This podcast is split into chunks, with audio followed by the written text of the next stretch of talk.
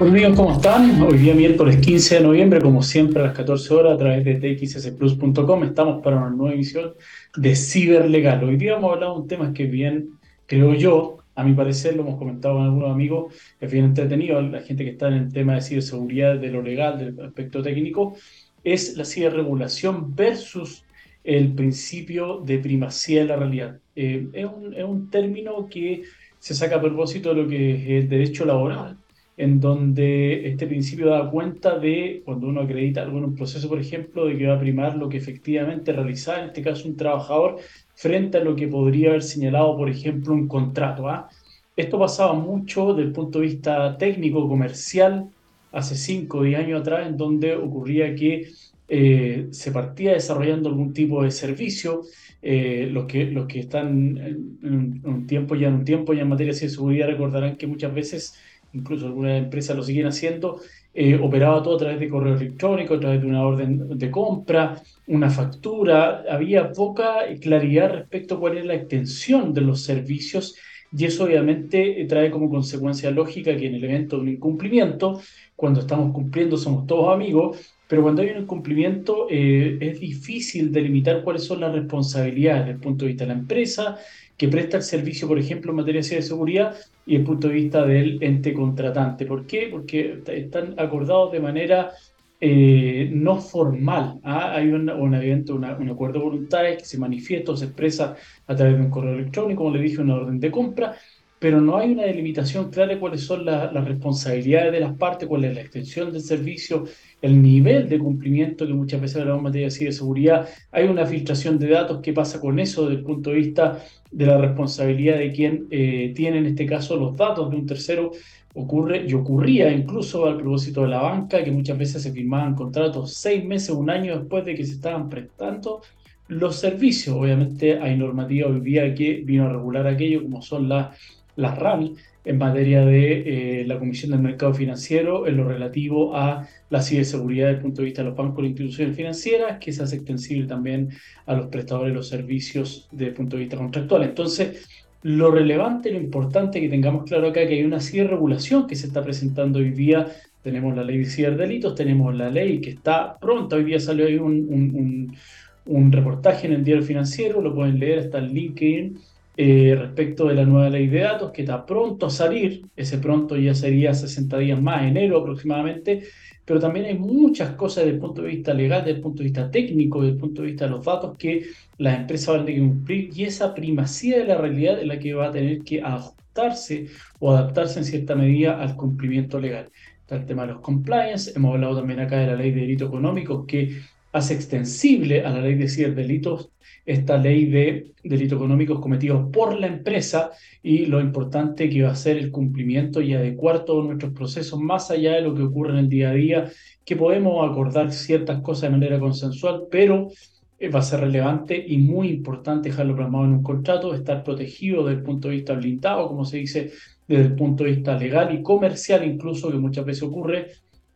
en algún momento vi los claims, que son estas reclamaciones que se efectúan por parte de la empresa en cuanto al cumplimiento de los contratos y muchas veces se extienden eh, cláusulas contractuales o se, se, agregan servicios a través de un correo electrónico. Oye, necesito que ampliemos el nivel de cobertura o el nivel de extensión de tal cual servicio a través de este correo electrónico y después esa persona que nos envió el correo electrónico no tenía atribuciones y no estaba designada dentro del contrato como encargado de eh, algún tipo de modificación y generalmente todas las modificaciones, adecuaciones, adaptaciones de un contrato deben ser realizadas por escrito a través de los anexos contractuales. Entonces, es importante que manejemos esta información en cuanto a la toma de decisiones, la extensión de servicios, pues no tengamos problemas, porque ustedes saben que una vez que el servicio ya se otorgó, siempre es caro. ¿ah? Si no teníamos eso eh, pactado o adecuado la forma de cómo regular la posible extensión de un servicio más allá de lo que hayamos pactado previamente, es muy difícil cobrarlo y generalmente termina estos temas en una demanda que no es tampoco la idea de estar demandando a todo el mundo porque además se pierde la confianza entre las partes, por eso es importante dejarlo bien detallado y acordado desde el principio o bien modificarlo por escrito a través de un anexo. Así que eso vamos a hablar hoy día, la regulación versus este principio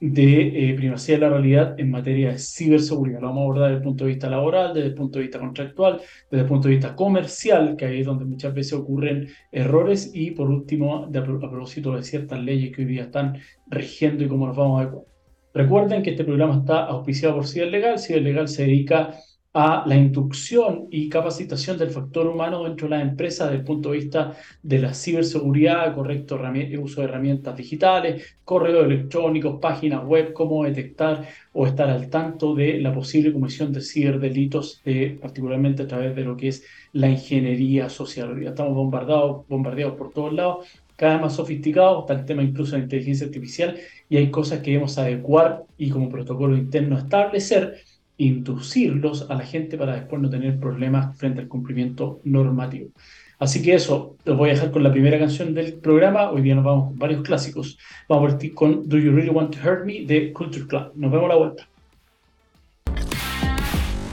Estamos de vuelta para este nuevo capítulo de Ciber Legal, hoy día miércoles 15 de noviembre. Como les comenté, estamos hablando hoy día respecto de la ciberregulación, la ciberseguridad y este principio de primacía de la realidad. Eh, ocurre y da lo mismo, y eso es lo que debemos entender y lo hemos conversado en otras entregas de ciberlegal, ¿qué es lo que señala la norma? No es que dé lo mismo, obviamente que si existe una regulación debemos respetarla, pero lo que ocurre es que es muy difícil, y eso va desde el punto de vista del compliance, desde el punto de vista de la normativa y la implementación, realizar cambios culturales. A mí me, siempre me gusta citar a Peter Drucker, que es este tipo que se dedica al management a nivel eh, mundial, es seguido como un gurú en el tema management, que siempre dice que la cultura se come la planificación al desayuno. Independientemente de lo que nosotros instauremos adentro de la compañía de manera interna, incluso, como les digo, desde el punto de vista corporativo eh, y como cumplimiento normativo, es complejo para la empresa adecuarse a este nivel de cambios porque las cosas siempre se han hecho así. Por eso es importante y a mí me gusta muchas veces partir con las empresas desde el día cero eh, y señalar en ese caso es más fácil instaurar este tipo de política, este tipo de conciencia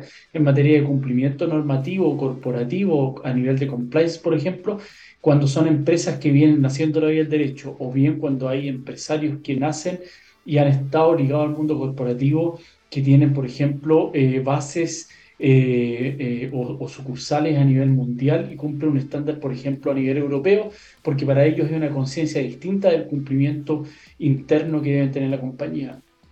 Los latinos, no, no quiero referirme solamente al, chileno, los latinos en general, me ha tocado asesorar empresas en Perú, en Colombia, en Ecuador, eh, tenemos ese, tema de que le echamos mucho hacia adelante, eh, echémosle para adelante, como se dice, hay un dicho que dice que en la carga se arregla el camino, ellos lo que quieren es, empezar a generar negocio, a facturar, y después vamos a ir viendo cómo podemos, en definitiva, arreglar los problemas que vayan surgiendo en el camino. Me ha tocado también participar en estos procesos y eh, asesorar a, empresas que han nacido en la vía del derecho, he generado la sociedad, le, he sacado el robo único tributario, el DNI, como se denomina tributariamente en algunos países, y eh, después no quieren seguir adelante con una asesoría porque no tienen los fondos eh, predestinados para poder eh, cubrir una asesoría contable, una asesoría legal, y me dicen que en caso que ocurra algo me van a llamar. Y muchas veces me han llamado un año y medio, dos años después porque tienen un problema. Volvimos, nos caímos un segundo, tuvimos un problema técnico, ya solucionado, esperemos que no vuelva a ocurrir, pero parece que tuvo un problema ahí con, con la red. estábamos hablando, les comentaba a propósito de este eh, eh, tipo que se dedica al management en, en, Estados Unidos y que es bien seguido en todas partes del mundo, que es Peter Drucker, que lo complejo que ocurre cuando la cultura prima sobre la planificación, dice que la cultura se desayuna en cierta medida la planificación, se la come eh, porque es muy difícil, las empresas siempre han venido haciendo lo mismo, les comenté que a mí me había tocado participar en procesos en donde, si bien había creado una sociedad destinada a ciberseguridad en distintas áreas técnicas, redes, asesoramiento obviamente de seguridad desde el punto de vista, ciberseguridad desde el punto de vista técnico, eh, en un principio las empresas son reacias a estar asesorados entienden que pueden hacer todo ellas mismas, es un problema que hemos conversado en otros episodios, y culturalmente eso es difícil de cambiar, por lo tanto, lo que ocurre es que muchas veces desarrollan el servicio y, cuando uno genera un contrato que es distinto cuando hay un delito, por ejemplo, en donde uno sabe de inmediato los resultados del proceso, eh, es un ciberdelito, una caída en un sistema, un ransomware, nosotros sabemos que algo ocurrió, tuvimos un daño internamente, nos robaron dinero, tuvimos una denegación de servicio, no pudimos facturar, los daños están visibles. Cuando uno firma un contrato y se empiezan a desarrollar y a prestar los servicios, muchas veces las brechas que surgieron al propósito del contrato, los incidentes desde el punto de vista contractual, pueden saltar seis, ocho meses después. Eh, un incumplimiento en cuanto a la, al índice de respuestas que tuvo la empresa, no tuvo la asistencia dentro de los plazos comprometidos, hubo una caída del sistema que fue, eh, eh, podía haber sido precavida por parte, en este caso, el prestador del servicio, y todo eso se va sumando hasta que llega un momento en donde la empresa, que, que el cliente, dice, oye, yo, ya, yo ya di la alerta, les avisé en reiteradas oportunidades, ya van más de tres o cuatro incumplimientos que están pactados contractualmente, por lo tanto les voy a eh, cobrar la boleta de garantía eh, como parte del incumplimiento y tienen 10 días para entregarme una nueva boleta. Y ahí empieza lo digo porque obviamente la boleta de garantía primero es costoso mantenerla desde el punto de vista de la carga financiera que conlleva tener una boleta. No todas las empresas, de hecho, al principio pueden costearla porque el banco también, tampoco las entrega. Pero una vez que las tienen, el, el, costo financiero incluso hace que peguen en el margen. Entonces, cuando, cuando ocurre esto, ahí lo llaman a uno como, como abogado, como especialista y dice, bueno, tenemos que resolver este problema, me están diciendo esto y uno revisa y efectivamente no habían activado los protocolos del contrato, no tenían las alertas, eh, eh, había una desconexión desde el punto de vista del área legal y de la DI en cuanto al contrato en particular o habían hecho una auditoría desde el punto de vista de la información que manejaban y todos tenían acceso a las bases de ese contrato cuando había eh, cláusula expresa en cuanto al manejo de la información solamente la debían tener aquellas personas que intervenían directamente en la prestación del servicio. Entonces ahí todo lo complejo que, o todo el ahorro más bien que esta empresa eh, tenía en cuanto a la, prestación del servicio legal, en este caso el ejemplo que les doy yo, se va al tacho porque como les digo es más caro asesorar los expos, el problema ya está, es más fácil precaver siempre que obviamente después lamentar y, llorar un poco sobre la leche derramada. Entonces, desde el punto de vista contractual ocurre eso. Ahora, previamente a eso está la lista comercial, que cuando nosotros tratamos de instaurar o prestar un servicio, muchas veces ocurre, también me ha participado me ha tocado perdón, participar en lo que son los comités de gestión de la empresa o los directorios, dependiendo del tamaño de ella, en donde uno le hace inducción al, equipo comercial para que tengan el catálogo de la prestación de los servicios que tienen empresas claro. ¿Por qué? Porque muchas veces el comercial que lo que quiere vender, cumplir las metas y ofrece muchas veces mucho más de lo que la parte técnica o incluso el giro de la empresa puede prestar, porque puede ser que el cliente quiera lo que se denomina muchas veces el one-stop shopping. Oye, yo quiero que ustedes me presten este servicio, está bien, tú me estás ofreciendo este catálogo de servicios, pero yo además tengo con otro, otro, otro, otra empresa este servicio y otra empresa me presta este otro servicio yo quiero que ustedes unifiquen todo porque yo quiero tener un solo prestador de los servicios y estar tranquilo. Y el comercial le dice que sí. Y después cuando el área técnica analiza la propuesta que requiere el cliente, vienen los problemas porque incluso técnicamente puede que no estemos prestando ese servicio porque no nos interesa, porque nos dan los márgenes, porque nos desvía de nuestro centro de atención, porque debemos tal vez contratar a gente y hoy día no estamos en la capacidad financiera para poder realizarlo. Entonces ahí vienen los problemas en cuanto a lo que es esta primacía de la realidad. Bueno, ¿qué es lo que yo realmente vendo versus aquello que es lo que realmente ofrezco? Hoy día está mucho más acotado, pero en, materia de seguridad se habla mucho de vendedores de humo.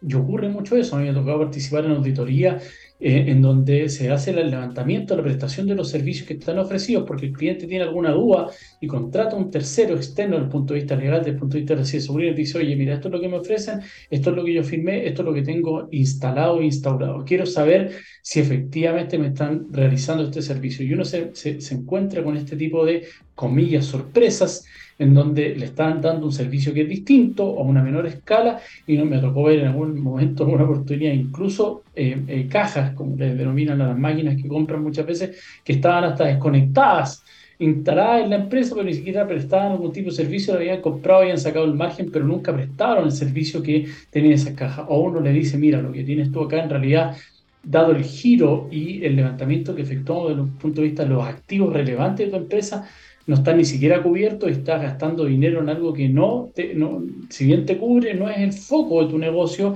no es el foco de los activos, tanto tangibles como intangibles, que debieron haber realizado como levantamiento o mapeo de riesgo inicial para poder entregarte un servicio acorde a tus necesidades. Entonces eso también es complejo desde el punto de vista comercial y desde el punto de vista técnico. Y esto obviamente conlleva problemas. Por lo tanto, lo que hay que hacer acá es ser lo más claro posible en cuanto al, establecimiento de las metas comerciales, el establecimiento catálogo desde el punto de vista de los servicios que yo presto como empresa y eso adecuarlo obviamente al área contractual o legal. Participamos en una licitación, nos adjudicamos el contrato, una licitación de carácter privado, nos adjudicamos el contrato y ahora tenemos que defender las cláusulas contractuales, que es algo que también les mencioné antes de la caída, que ocurría que algunos de los socios que tienen algún tipo de visión legal o entiende más tal vez porque va, va por el lado humanista, esa es la explicación que muchas veces me han dado, Juanito revisa los contratos porque si bien él es ingeniero, entiende este tema legal y participó alguna vez en una empresa o trabajó en donde eh, eh, eh, junto al área legal hacía la revisión de la parte técnica, entonces ya sabe más o menos qué es lo que hay que mirar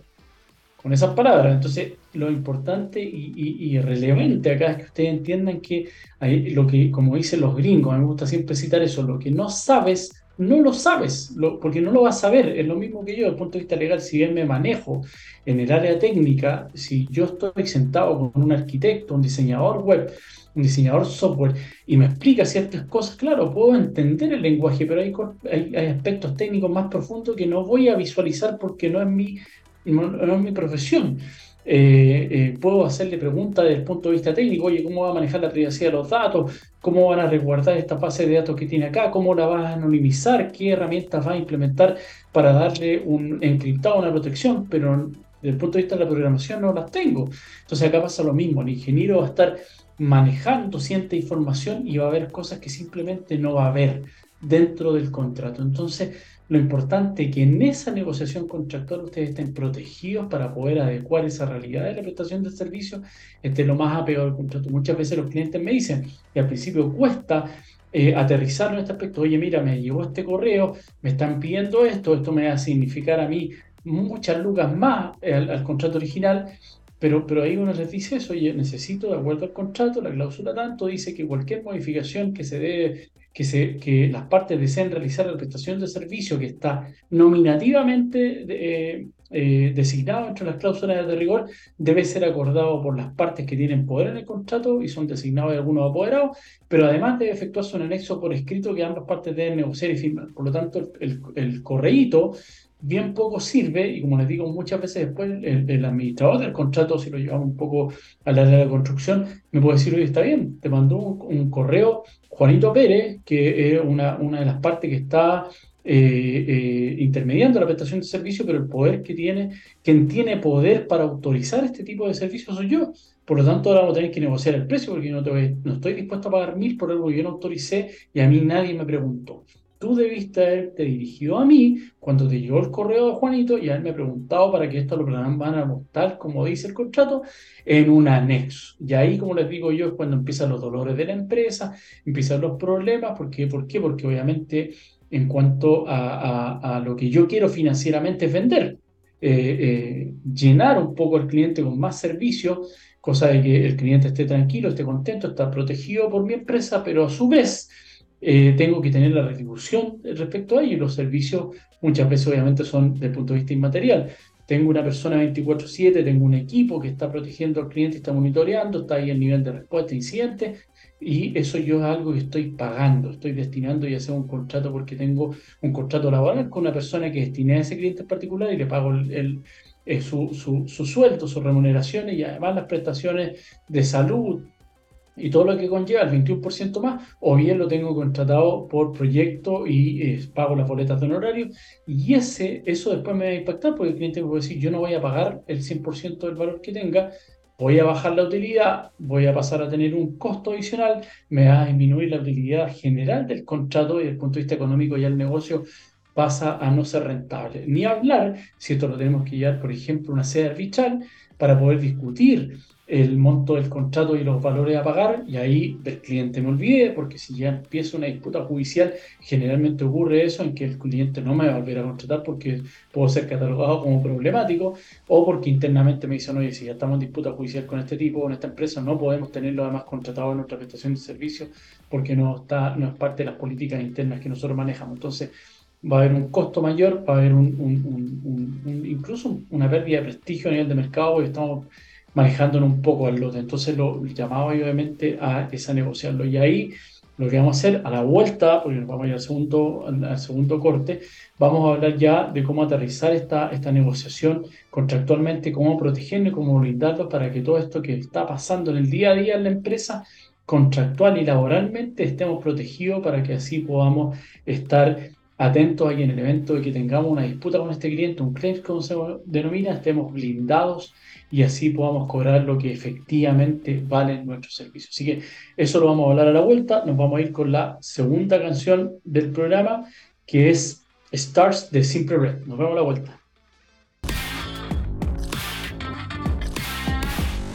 Estamos de vuelta para el tercer bloque final de Ciber Legal. Hoy día estamos en un tema que es bien importante. Eh, es importante porque son las distintas áreas de la empresa que muchas veces están un poco de espalda desde el punto de vista técnico, jurídico, comercial y real, que, que, cuesta que conversen. Un poco lo que, lo que conllevan, y tuvimos algún momento invitado a, alguien que, que, yo conozco hace muchos años y que de hecho somos socios en algunas cosas, referente precisamente a este tema de los comités de gestión, que era Álvaro Flores, eh, que es un ingeniero que se dedica a, a armar las estructuras internas en la empresa precisamente para profesionalizarlas. Eh, las empresas siempre tienen ese sueño, y que, es muy dable así tenerlo, que se fusionen con, con, alguien que viene de afuera, una empresa grande que las compre, y, hemos visto movimiento eh, en, el mercado nacional respecto de empresas que han sido adquiridas en materia de seguridad, precisamente por el muy, muy buen nivel que tienen estas internamente, pero para hacer aquello,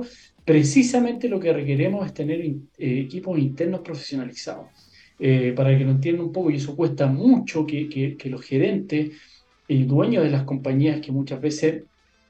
eso lo vemos también en LinkedIn, cuando yo genero la empresa, creo la empresa y mi, mi expertise es técnica, eh, soy experto en Wi-Fi, en redes, en, en, en temas de, de, programación de software, pero además en mi empresa paso a ser el gerente general. Cuando somos dos, tres los socios con los cuales partimos, no hay problema con eso porque nos manejamos entre nosotros. Entonces uno se pone el título o el sombrero que quiere en cierta medida. Gerente financiero, gerente general, gerente comercial. Y al final del día es un poco el, este circo pobre, como se denomina al principio, en que todos hacemos lo mismo, ¿ah? hacemos las mismas cosas, pero ¿qué pasa cuando la empresa empieza a generar servicio, empieza a generar facturación y empieza a crecer?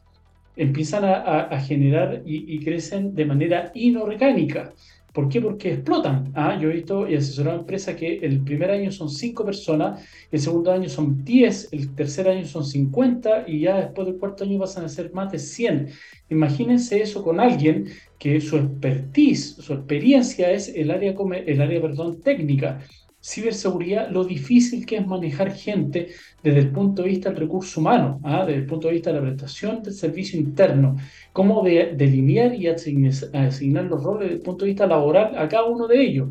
Eh, se produce ese problema interno y eso se denomina crisis de crecimiento. Y ahí muchas veces las empresas que alcanzan rápidamente esta curva de crecimiento decaen porque obviamente empiezan a pesar mucho, en lo que se denomina como se llenan de grasa.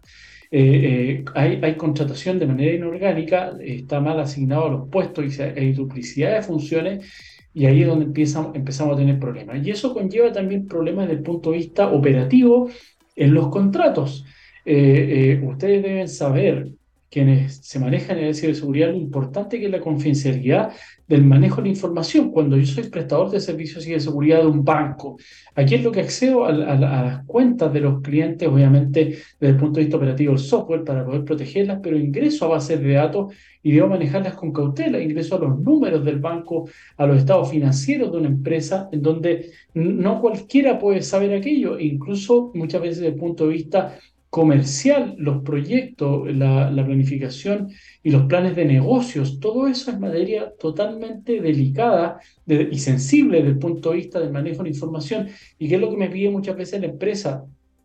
dentro de lo contractual es que la confidencialidad es clave. Y ahí lo que tengo que tener establecido es un plan en cuanto al manejo correcto de la información por parte de las personas dentro de la empresa que van a participar en mi proyecto. Si es una empresa que tiene 150 trabajadores, bueno, cuántos son los, los, ingenieros, por ejemplo, que van a participar en ese proyecto, el, el área comercial, el área postventa, quiénes van a estar inmiscuidos, van a tener acceso a la información de ese cliente. 10, 15, tienen las credenciales, tienen los accesos, está delimitada su participación respecto de otros. Si hacen una auditoría, que es lo que generalmente también conllevan e, este tipo de contratos en donde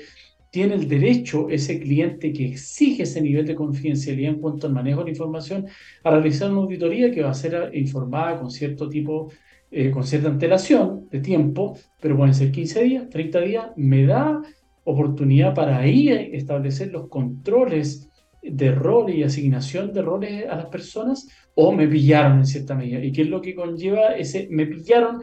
Conlleva que van a ser efectiva, puede ser un incumplimiento del contrato por un lado, pero también puede eh, obedecer al cumplimiento, por ejemplo, lo que les mencioné anteriormente, que son las boletas de garantía, donde me pegan la línea de flotación, me pegan los números, el margen de utilidad y voy a tener que sacar una nueva boleta y además eso me va a pegar en un 30%, un 20% del valor del contrato. Entonces, todo este crecimiento inorgánico, volviendo al, origen de esta conversación,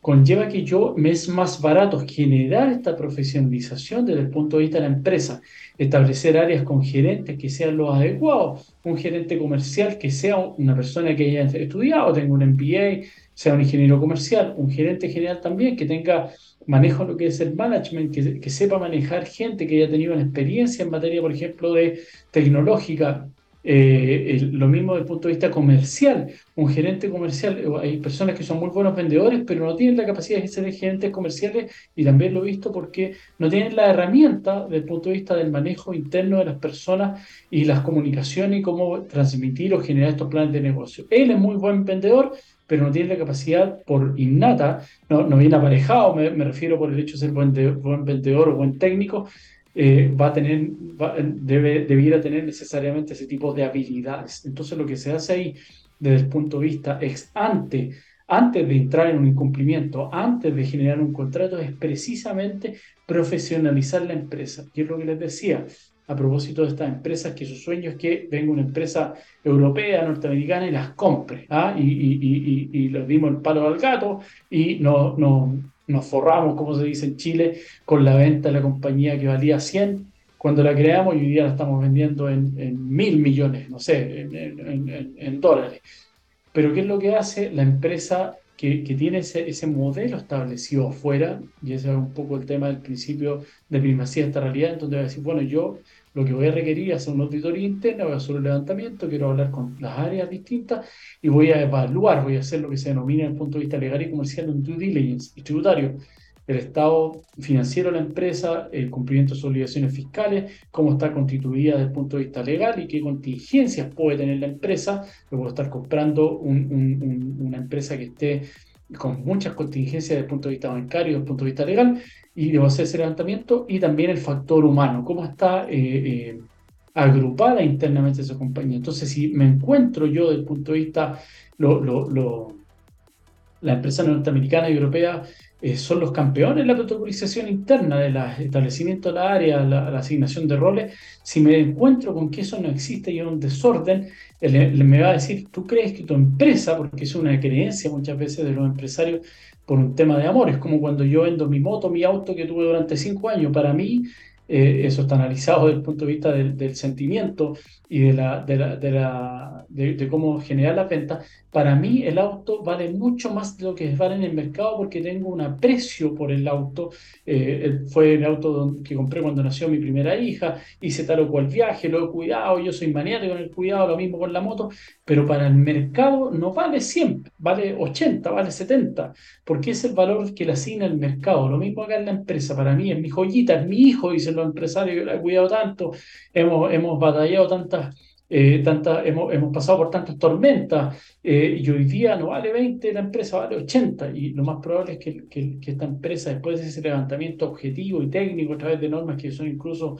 certificables, dice no, pues no vale 80, tu empresa vale 15, tú creías que valía 80 y es expectativa y ahí pasa un poco lo mismo que pasa en la minería. Ah, que, los viejos, como se le dice en materia minera, que son dueños de yacimientos mineros no explotados y no han, realizado sondajes, creen que vale 20 millones de dólares, pero hacer un sondaje vale 3 millones, bajo la expectativa de que me encuentre cero. Entonces, eh, las empresas les dicen, haga usted el sondaje y cuando tenga los resultados, yo se la compro. Nadie, no tiene los 3 millones de dólares, tiene el terreno. Acá un poco lo mismo, tengo la empresa, tengo la estructura financiera, estoy andando, estoy batallando a 30, 60 días con, con, los proveedores por un lado y con el cliente que me está pagando con comillas, pronto pago, me hace una tasa de descuento, tengo líneas de crédito, entonces me dice, no, pues si usted está muy estresado, no, este, está estresado financieramente.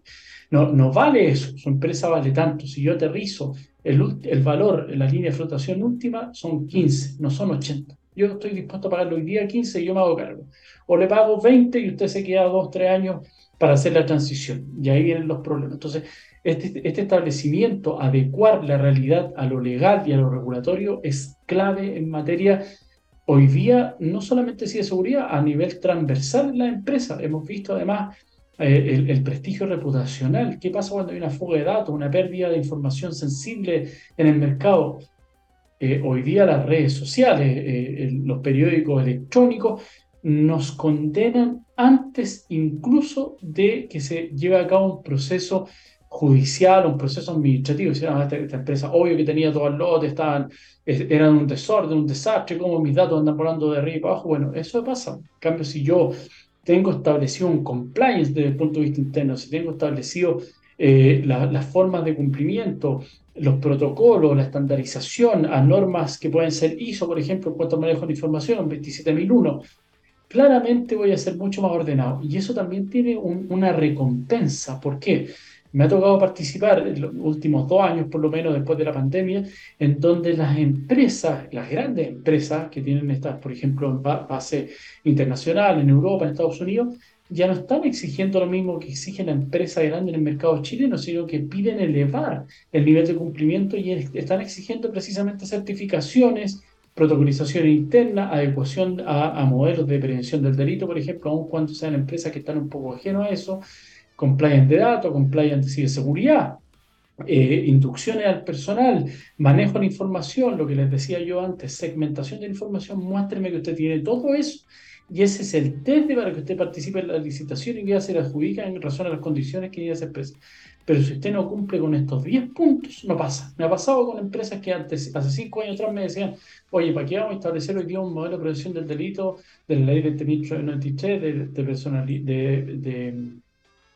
eh, responsabilidad penal de la persona jurídica, si hoy día nosotros no estamos puestos, no estamos dentro del catálogo, no realizamos el giro, bueno, hoy día se ha ido ampliando, pero además las empresas grandes lo están pidiendo, ustedes adecúan nuestro modelo y además deben tenerlo implementado. Entonces, los obliga a subir su estándar de cumplimiento, que eso al final del día es beneficioso, es beneficioso no solamente para mí y ese cliente, sino para el mercado en general. Hemos visto hoy día algunos casos, por lo menos en Chile, bien bullados respecto al pago de coimas, eh, por algunas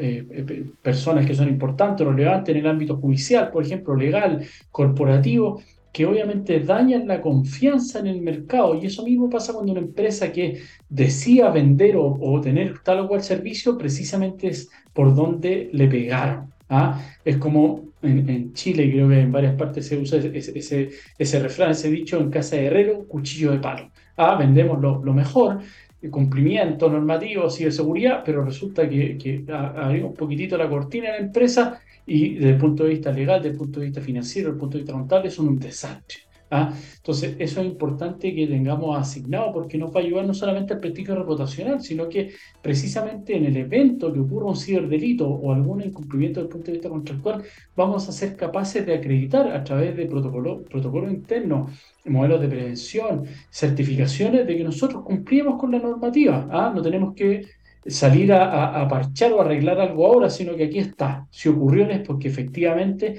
estaba fuera de nuestro ámbito de control. Un, coronavirus, lo que sea, fue un, hecho eh, futuro incierto que no podíamos obviamente precaver en este, eh, en, este, caso. Entonces, ahí lo que hago yo y lo que hacen en definitiva, por ejemplo, los fiscales, es decir, eso, oiga, se cometió un ciberdelito en la empresa, usted está denunciándolo, ustedes lo tienen denunciado, por tal lo cual es razón, una empresa que fue víctima de este ciberdelito a través de los servidores o a través de un servicio que usted eh, prestaba, ingresaron estos ciberdelincuentes quiero que me muestre cuáles son las formas internas y las medidas de cumplimiento. Tráigame su organigrama, quiero que venga acá el gerente TI, quiero que venga el, el delegado de protección de datos y quiero que ellos me expliquen acá el organigrama. Si ustedes también, yo los saco de la esfera de, de, mi investigación, los libero como persona jurídica, pero si no, vamos a tener problemas porque usted debe haber establecido las medidas previas para poder evitarla. lo que se denomina desde el punto de vista jurídico, nosotros tenemos una obligación de medios, no una obligación de resultados. Estoy obligado a prestar todos los medios posibles para que se dé la mejor forma el cumplimiento del servicio. Pero no estoy obligado a asegurar de que no, se, no va a ocurrir un ciberdelito porque hay ciberdelito de, de día cero, cero day, en donde nadie lo sabe, el WannaCry. Nadie tenía previsto que iba a salir el WannaCry y cuando salió quedó la escoba. Ninguna empresa podía visualizar que iba a pasar. Bueno, el día de mañana puede generar o crearse a través de la inteligencia artificial, que puede ser incluso esta singularidad tecnológica que hemos hablado, una entidad de tal magnitud como Skynet ahí en Terminator o lo que sea, la, peor pesadilla Asimov, y puede ingresar a todo nuestro sistema y vulnerarlo en un abrir y cerrar de ojos. ¿Podemos decir que una empresa no se había preparado para eso? No, porque no existía. No podemos asegurar eso. Yo he visto empresas que sí aseguran eso en los contratos y eso es lo peor. Porque, porque yo le doy mi estándar. Usted me dijo que era capaz de asegurar que nunca su empresa iba, iba a ser víctima de un ciberdelito y eso no es así. Así que para que tengamos cuidado con lo que prometemos. ¿ah? Somos, esclavos en cierta medida de nuestras palabras, dueños de nuestro silencio y de nuestras palabras. Nos vamos a ir a un corte con la última canción y a la vuelta ya vamos a volver con el cierre y las conclusiones de este programa. Nos vamos por la tercera canción, otro clásico, Praying for Time de George Michael. Nos vemos a la vuelta. Nos de vuelta ya para el cierre, un poco para sacar las conclusiones de este programa de hoy, miércoles 15 de noviembre, eh, eh, noviembre ha sido un pestañazo, estamos en la mitad del mes ya. Eh, lo importante hoy día es que hablamos de lo que es el principio de la primacía de la realidad, desde el punto de vista de los servicios y de seguridad, comercialmente, laboralmente, contractualmente, y cuál es la importancia de plasmarlo esto en protocolos internos. La gestión, obviamente, desde el punto de vista de las empresas y de seguridad hoy día es clave. Es tal el manejo de información que es relevante que cuando surjan, en este caso, eh, las leyes posteriores. Hoy día les comentaba que en enero posiblemente va a salir la ley de datos y eso va a, tener una serie de eh, cumplimientos que si bien son a dos años periodo de implementación, que a mí me parece incluso poco, cuando uno hace un levantamiento interno de la información que maneja la fase de datos de una empresa, lo, cómo deben adecuarse el nivel de multas que van a existir, es clave que nos vayamos preparando desde ya. Y eso obviamente además, como les señalaba, es un elemento diferenciador en el mercado. Si hoy día las empresas lo que buscan precisamente no es vestirse de verde, cuando hablamos de las empresas que son verdes eh, desde el punto de vista del medio ambiente, sino que actuar como tales. Hemos visto muchas veces que, ha salido en la prensa que tal empresa que vendía tal o cual eh, imagen eh, resulta que incumplía porque tenía, no sé, vertederos ilegales.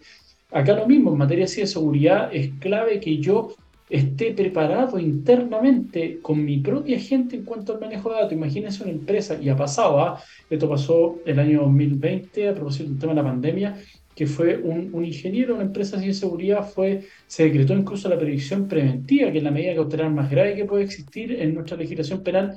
que o preso mientras duró la investigación de una persona que trabajaba en una empresa de seguridad y hackeó un montón de, de, bases de datos de personas y las expuso y era reiterado, era el delito que ella había cometido en carácter de reiterado. Entonces ahí la empresa, que es una empresa tan grande, no voy a dar el nombre, pero todos saben quién es porque fue muy bullado en su oportunidad, hasta memes salieron en materia de seguridad, que una empresa que eh, vendía servicios de seguridad no había hecho la, la pega internamente de decir, bueno, quién cuál es el personal que yo tengo, cuáles son las medidas internas, los protocolos, la alerta en caso de alguien, alguien esté ejecutando una tarea indebida que no corresponde desde punto de vista interno de la empresa. Entonces ahí, si bien la persona era la, imputada por el delito, no, era una, está, no está el catálogo todavía tampoco vigente y era la ley anterior de seguridad la que regía, eh, no se hizo extensible a la persona jurídica,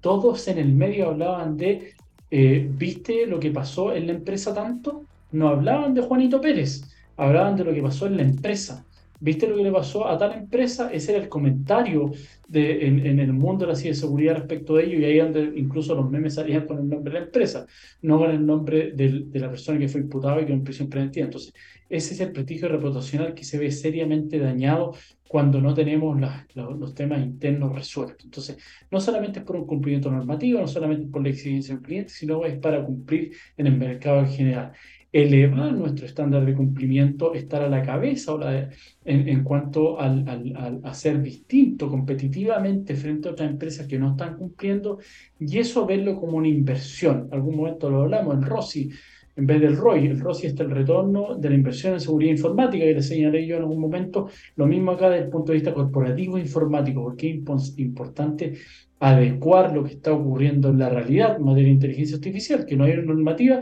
pero yo puedo normar internamente a través de protocolos cómo voy a hacerme cargo yo como empresa de lo que ocurre con la inteligencia artificial, por ejemplo, en la mejora de tarea interna, sin vulnerar los derechos de mis trabajadores. Eso, por ejemplo, sería algo que podría realizar hoy día de manera eh, voluntaria una empresa. Eso, recuerden amigos que este capítulo queda en, en el podcast de, de Plus a partir de hoy día. Mañana está ya en el canal de YouTube de Ciber Legal y en nuestro eh, podcast de Spotify de Juan Pablo López y Ciber Legal. Así que eso, los dejo invitados para el nuevo capítulo la próxima semana, miércoles 22, vamos a tratar otro tema interesante. Nos vemos el próximo miércoles, les dejo un gran abrazo, que estén muy bien.